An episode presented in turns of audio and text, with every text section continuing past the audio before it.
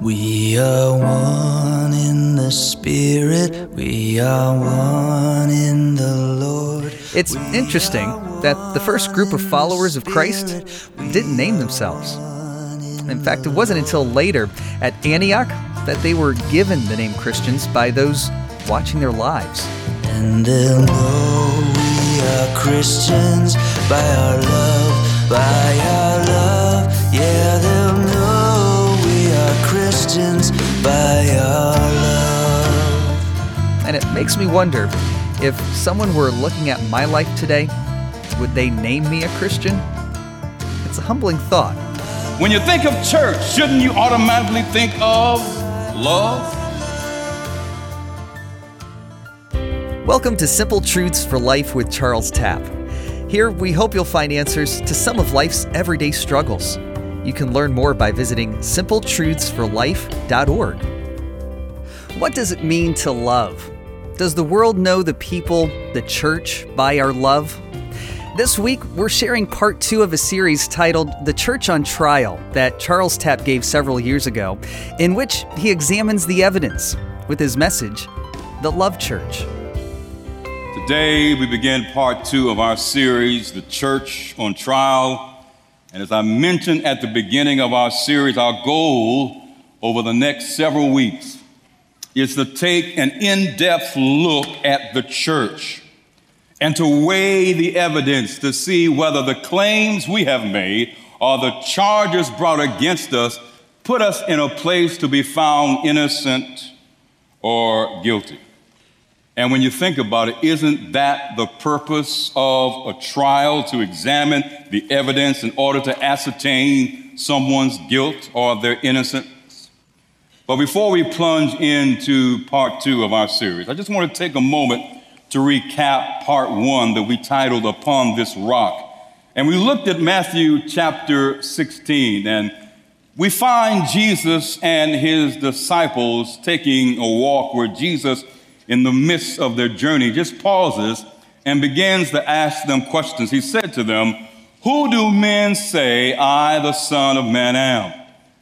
And they responded by saying, Well, some of you, some people say that you are John the Baptist, Jeremiah, Elijah, or just one of the prophets, or just a good man. But then Jesus paused and asked the question that is being asked of every disciple today. He said, But who do you say that I am? And Peter responded by saying, You are the Christ, the Son of the living God. Jesus answered and said to him, Blessed are you, Simon Barjona, for flesh and blood has not revealed this to you, but my Father who is in heaven. And I say also unto you that you are Peter, and on this rock I will build my church, and the gates of Hades, the gates of hell, shall not prevail against it. Now, there are two revelations I want to share with you this morning from this passage. The first is that the concept of the church, this, this God ordained institution, originally in its roots had no religious or spiritual significance or meaning at all. As a matter of fact, it finds its root in the Old Testament in, the, in a word called qahal, which means to call or to summon a group or an assembly from one place to another place. And secondly, that Jesus says that this church, this group that he has called from the world to him, will be built upon this rock. And this rock here in Matthew 16, 18 is not making any reference to Peter, although his name does mean rock. But in the original language, the name for Peter is translated Petros, where the rock, this rock that Jesus is referring to, is Petra. So, in other words, Jesus is saying to him, I'm going to build my church not on you, the rock, Peter, but rather the rock of the revelation that you had. And what was that revelation? That I'm not just any man. I'm not Elijah. I'm not Jeremiah. I'm not John the Baptist come back from the dead. I'm the one you've been looking for. I'm the Christ. I'm the Son of the living God. And all the church said, Amen. Amen. The essence of the foundation of my church, this new community that I am building, will be founded on the fact that I am who I claim to be. I'm the Christ. In other words, he was saying, Peter, anyone who decides to accept me as their Lord and Savior, I'm going to use them as a stone to build on this foundation. And at the end of the day, you're going to have this new community called the church. And because we are built on the foundation that Jesus Christ is the Messiah, we then become a living, breathing extension of the kingdom of God right here on this earth. And it is on this point that we need to be perfectly clear, dear friends. The church is not a man made institution. The church is not a group of denominations. The church is not a place of worship. As a matter of fact, when Jesus actually referred to the place that they had corporate worship, he says, And my house shall be called a house of prayer. Amen? But rather the church is the people who love God and who place themselves under his reign and become part of the kingdom of God. Let me show you what I'm talking about. Turn to Romans chapter 16, verses 1 to verse 5. Romans 16, taking a look at verses 1 to verse 5. Do you have it? He says, I recommend to you our sister Phoebe, who is a helper in the church of Cenchreae. Ask, I ask you to accept her in the Lord in the way of God's people should. Help her with anything she needs because she has helped me and many other people also. Verse 3 Give my attention to Priscilla and Aquila, who work together with me in Christ Jesus and who risk their own lives to save my life. He says, I am thankful to them, and to all non Jewish churches are thankful as well. But look at verse 5. He says, Also greet for me the church that meets in their house. He's saying that the church is not a place, it's not the house. Paul is saying that you are the church and I am the church. The location does not define the church. So you can be in a house with two people or an edifice like this with 1,500 people, but the church is not the building. The church is the people of God. And since that is the case, then, if a church burns down, the church still exists which means we need to do some adjustment with our thinking. I hear people say all the time, Well, I'm going to church. No, you're not. You're going to the house of prayer. I hear some say, Well, we had church today. No, you didn't. Church is not somewhere you go, church is not something you have, church is who you are. You are the church, and I am the church. And if these people, the church, are part of God's kingdom, if we're part of an extension of the kingdom of God here on earth, that means then that we, you and I must be agents of God's love and of God's grace. Look at 1 John chapter 4, verses 7 to verse 8. Beloved, let us love one another, for love is what? Of God. And everyone who loves is born of God and what? Knows God. Look at verse 8. He who does not love does not what? Know God, for God is what? Love. Let's do a little exercise in deduction here. If the church is built upon the foundation that Jesus is the Son of God, God doesn't simply demonstrate love, but by nature, He is what? Love. Then the foundation of Christ's church has to be built upon what? Love. And if the church is not the building, but the people who love God, then His people must be known by their willingness and their ability to love. Because the church is built upon God God is love, and we're part of the church, which means we must be living, breathing instruments of God's love to the world. When we began part one of our series, Church on Trial, we did so by playing an association game, word association game. Some of you were not here, so I'll give you a little taste of what we did last week. If I say the word cat, the first word that pops into your head is what? Dog. If I say man, you think of. If I say rich, you say.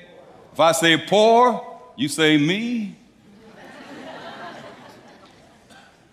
but when I say church, hmm, I did this experiment with my students at WAU. I said, Tell me the first word that comes into your mind when I say the word church.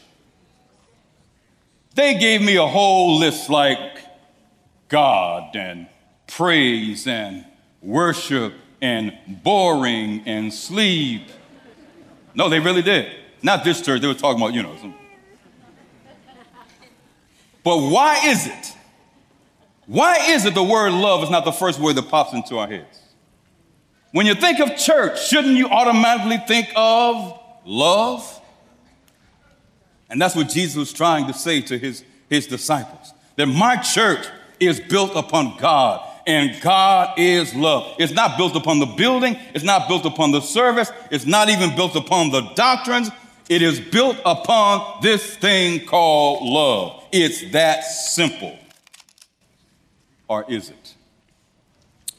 Why don't we associate church with love? When you think about it, there's probably no other word in all of human language that is as misunderstood and abused as this word love. You would think that a word that is used so often by so many would be so easily understood. For love has been and continues to be the most popular theme in just about every segment of our society. But for some reason, we just can't get a handle on this thing called love. Let me show you what I'm talking about. Years ago, and I know I'm going to show my age, years ago, I saw this commercial on television. This young guy is getting on a bus and he sees this beautiful young lady. Don't be afraid to talk to somebody if you so he walks over and he sits down right beside her on the bus and he starts to talk to her. Within a few seconds, she gets up and goes to another seat. So the next day, he gets up enough courage and does the same thing again. He sees her on that bus, walks over, sits down, turns and speaks to her. She gets up and goes to another seat.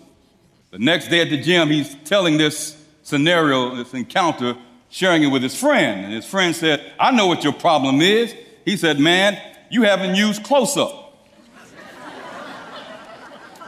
said, That's your problem. You're using the wrong toothpaste. He said, Man, if you just try this, it's going to change your world. So he goes to the store, leaves the gym, goes to the store. First thing he buys is a tube of Close-Up. Next day, same bus stop, same bus, same girl.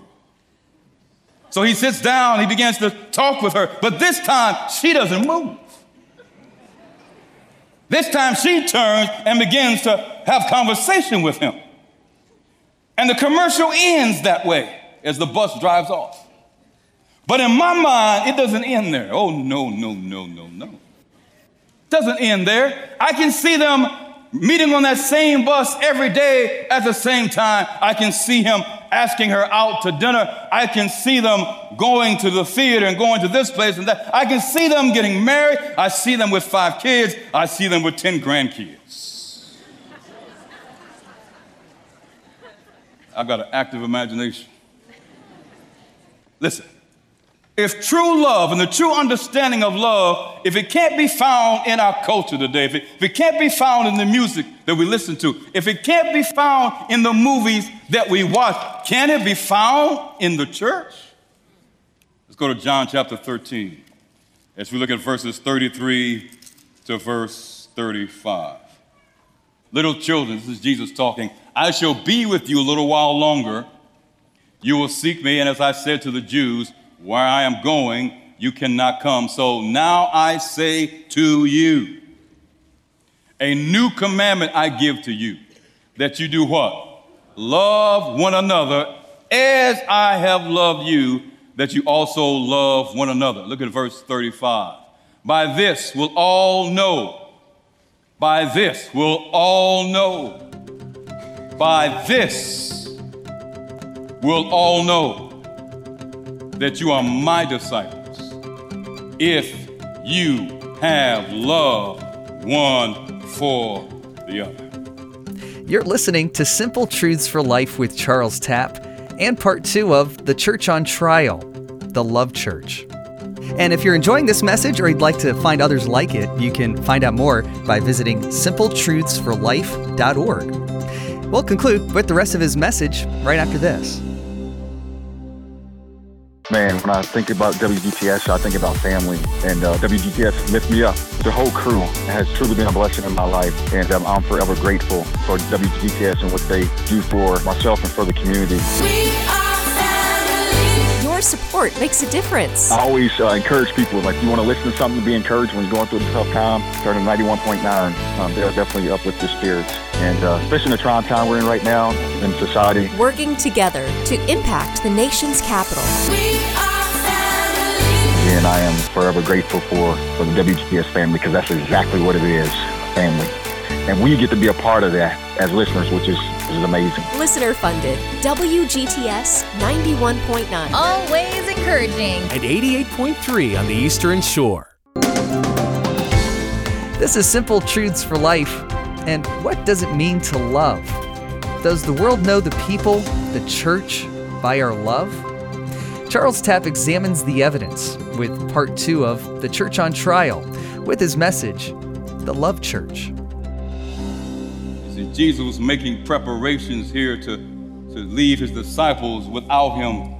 And in Jesus' day, whenever a man of the household would prepare to leave to go off to battle or if he was dying, he would always put together a word to leave behind for his children so they could pass it on to future generations. And that's what he does here in John chapter 13 to chapter 17.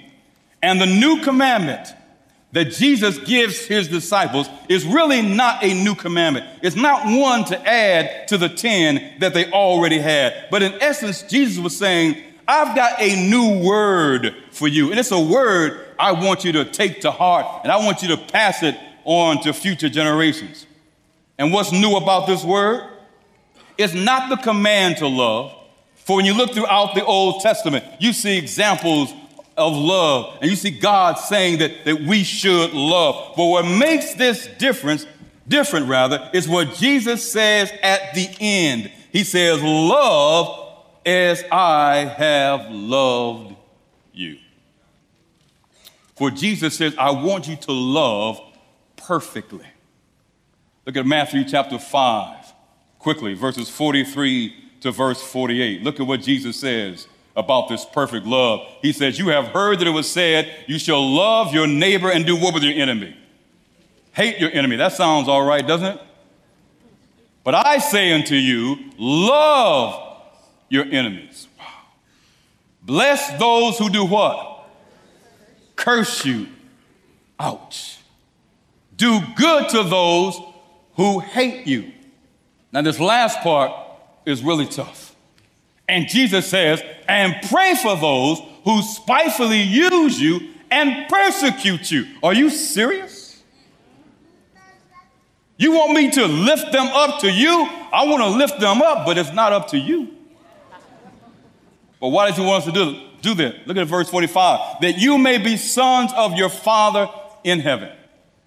For he makes his son, the S U N, rise on whom?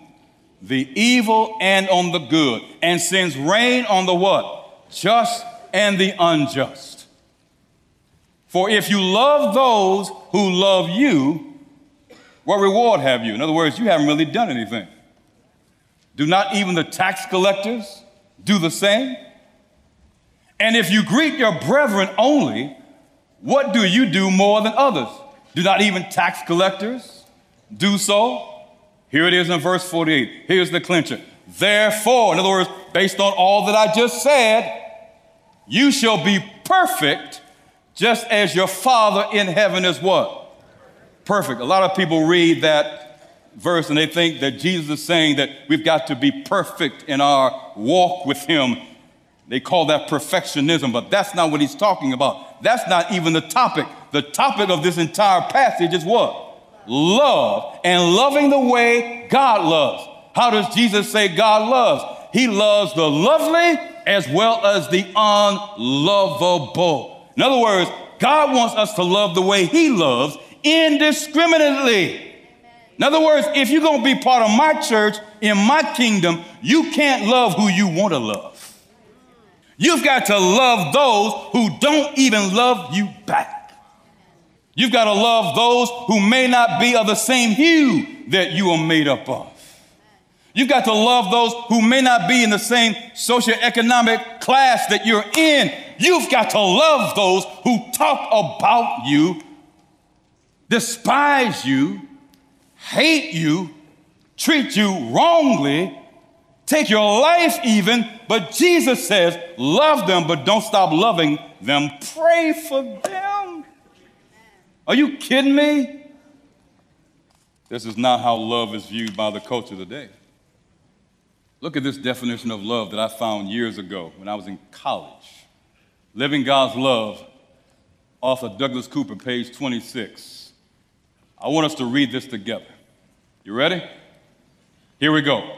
Loving is using one's God given power of choice to do or say that which is in the best good or interest of another, regardless of feelings. What is he saying? That God's love and the way God wants us to love is by doing what's in someone else's best interest, regardless of how it makes you feel. Which means then we've got to shift our thinking because sometimes love doesn't feel like love. Sometimes to love someone and even to receive love, it may not feel like love. Listen, sometimes when your parents love you and they do what's in your best interest, it's not going to always feel like love. Amen, parents? Amen. Trust me. Well, mom, why can't I hang out with him? No, you can't. Why can't I have my cell phone after midnight? No, you can't. Fast forward, when you become a parent, light bulb. Oh, mom, thank you. Thank you for all the love you showed me when I was a young child. I didn't know then, but I know now. I don't get a warm feeling from doing what's best for those who call themselves my enemies. I don't, I don't, I don't, I don't, I don't get this warm, you know, oh, I just love you. I don't get that. Jesus is saying, listen, if you're going to be part of my church and be part of my kingdom and be an extension of grace and love to the world, you can't be worried about how loving makes you feel. Because love is not a feeling, it's all about what you do. He can say, I love you, but what has he done for you lately? The New Testament church, they knew all about love. Acts chapter 2, it says that they love their community so much. They're praying, they're giving, they shared their possessions, they sold and gave what they had to others who didn't have anything. And when you look at verse 47, look at the byproduct of how they loved the church and what came about as a result of that. It says, praising God and having favor with all people. And the Lord added to the church daily those who were what? Being saved. They didn't have any tent effort. They didn't have any Daniel Revelation seminar. They didn't have any crusade. They didn't have any week of prayer. All they did was demonstrate God's love as the church, and God added to his church daily. Which means then, if I'm the church and you're the church, when you go to work, you take the church with you in your communities, you're the church. So the next time you want to complain by saying the church needs to do X, Y, Z, look in the mirror and talk to yourself. I've been guilty of it too. Well, I'm the church. The church needs to do X, Y, Z. But if I'm the church, that means I need to do X, or maybe Y, or maybe Z. In Matthew 16 and verse 18, when he says, And the gates of hell shall not prevail against my church. In other words, this force of love that the church has will be so powerful, it will be able to knock down any barrier that stands in its way. Love, true love. Why are we afraid of the word love as a church? Does it make you feel weak when you focus on love instead of the law? Did you know that love is in the law? For Jesus says, if you love me, that should be the motivation for you keeping the law. And if you keep it for any other reason other than loving me, it's called legalism. Look at what Martin Luther King says about the force and the power of love. He says, Darkness cannot drive out darkness, only light can do that. Hate cannot drive out hate, only what? Love can do that. Which means, as the church, as enfeebled, as defective as we are, if we're truly the church, we can knock down any barrier that stands in front of us. In other words, Jesus is simply saying, I want you to be the love church. But here's the thing about being the love church it's not a title that Jesus wants us to give ourselves, it's a title he wants the world to place upon us. I was pastoring in Elmira, New York, as a young man straight out of college. I pastored this congregation. I was their first pastor, brand new congregation. Within that first year, many of my members would come to me and say, Pastor, have you heard about the new church in town? I said, No, I haven't. I said, What is it called? The Love Church. I said, no, no, no. What's his name? The Love Church. No, no, no. I mean, what's on the sign? Pastor, didn't you hear us? The Love Church. So I drove by there, and on their sign, the Love Church. But here's the thing putting a sign on your church doesn't make you the Love Church. What makes you the Love Church is simply that you're willing to do what's in someone else's best interest, regardless of how it makes you feel. The love church means you've got to do what's best for your enemies, even though they're your enemies. And we're not talking about an institution, we're talking about you. You're talking about me. And if I truly want to be the love church, it's not about putting a bumper sticker on my car that says, honk if you love Jesus. What makes me the love church is that I've got to be willing to love, truly love, to truly do what's in someone else's best interest, putting my own aside. Well, Pastor, I don't like that. I don't want anybody walking on me. They hung Jesus to a cross, and you worry about somebody walking on you? I don't care whether you like me. You got to love me. I don't care whether I don't like you.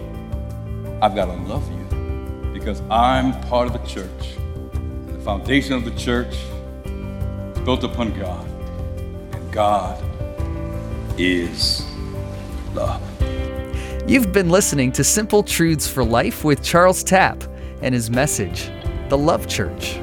And if you want to listen again or share it with someone, you can find these messages on platforms like Apple Podcasts and now also on Spotify. Or visit us online at simpletruthsforlife.org. Now, here's what we're working on for next week. When you love, you don't just give the minimum. Because love goes above and beyond. Amen? Next week, Charles Tapp continues with the third part of this series, The Church on Trial, by examining whether being a part of God's kingdom is worth the price, with his message, The Cost of the Kingdom. Well, thanks for listening, and we hope you'll plan to join us again next week for more simple truths for life.